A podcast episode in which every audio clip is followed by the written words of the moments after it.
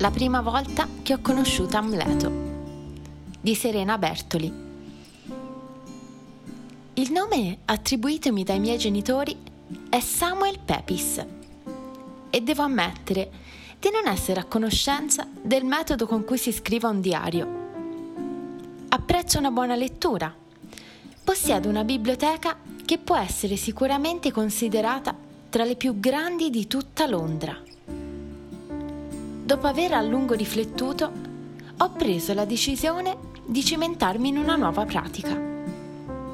Sento la necessità di raccontare e riportare su un foglio gli accadimenti che occupano le mie giornate, esprimere ciò che mi suscitano. Un giorno potrò dargli uno sguardo e rimembrare ciò che è successo nel mio passato e come l'ho vissuto vorrei cominciare con il parlare della serata trascorsa ieri, in compagnia di mia moglie Elizabeth, con la quale condivido da sempre la passione per gli spettacoli. Dopo una pausa dalla sua rappresentazione, hanno ripreso a mettere in scena l'opera Amleto. Non mi era stato possibile vederla fino ad ora e così ho creduto che fosse arrivato il momento di farlo ci siamo recati nel nuovo teatro che sorge in Lincoln's Inn Fields, una delle meravigliose piazze che vanta la nostra città, forse la più bella, e che dona maggiore splendore alla recente costruzione. Il ruolo principale era affidato a Thomas Betterton, un talentuoso attore che ho già apprezzato per la sua bravura, raffinatezza ed eleganza capacità di rendere totalmente suo un personaggio, dandogli un tocco personale che non va mai in contrasto con la caratterizzazione dell'autore dell'opera.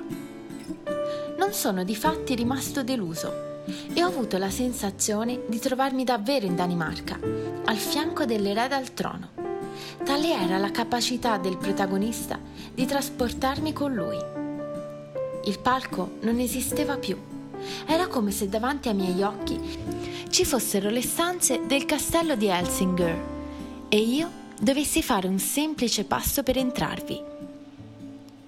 Il dramma non è ambientato in Inghilterra. Devo dedurne che lo scrittore lo abbia fatto per ottenere l'approvazione dei regnanti, dato l'argomento delicato. Un principe rimane orfano di padre. Egli gli appare sotto forma di spettro per rivelargli la verità sulla propria morte, causata non da una naturalità degli eventi, ma dal suo stesso fratello, che voleva rubargli il trono. Lo invita a vendicarlo e Amleto, giovane e inesperto delle dinamiche della corte, accetta senza neanche pensarci. Il ragazzo viene colto come da una sorta di euforia ed escogita una farsa nel tentativo di far confessare suo zio troppo impegnato nel cercare di raggiungere il suo obiettivo, nel domandarsi se sia meglio soffrire, sopportare le proprie pene o porvi fine, distrugge ciò che lo circonda. Si allontana da sua madre, che ritiene complice dell'omicidio, e incolpa per essere convolata a nozze con il cognato. Uccide un innocente, convinto che si tratti dell'assassino e spinge alla pazzia Ofelia, l'unica donna che abbia mai amato, rinnegando i suoi sentimenti e rifiutandola. L'inseguire la richiesta di una persona non più appartenente al mondo dei vivi lo porta a dimenticare che non esistono solo intrighi, invidia, sete di potere e ricchezza, ma anche gli affetti, l'arte o la bontà di spirito. Il desiderio di fare giustizia lo acceca ma se ne renderà conto troppo tardi. Ofelia, disperata, si getta in un lago e Laerte, suo fratello, rimasto ormai da solo, non può far altro che sfidare a duello Amleto. Con l'appoggio del nuovo re tentano di ucciderlo, ma sarà il loro stesso gioco a condurli alla morte, insieme al principe e a sua madre. Una tragedia che lascia in uno stato di angoscia, che invita a più profondi ragionamenti, a pensare che cosa sia davvero giusto, se sia saggio o meno lottare contro i propri tormenti. Se la vendetta possa donare serenità o essere un mero spreco di energie. Se sia soddisfacente rinunciare all'amore per uno scopo considerato più meritevole.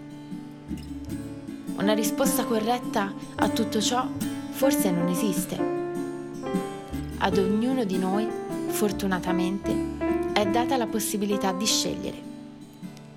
Quello che posso dire, in tutta onestà, è che mi risulterebbe difficile rinunciare alla presenza di mia moglie.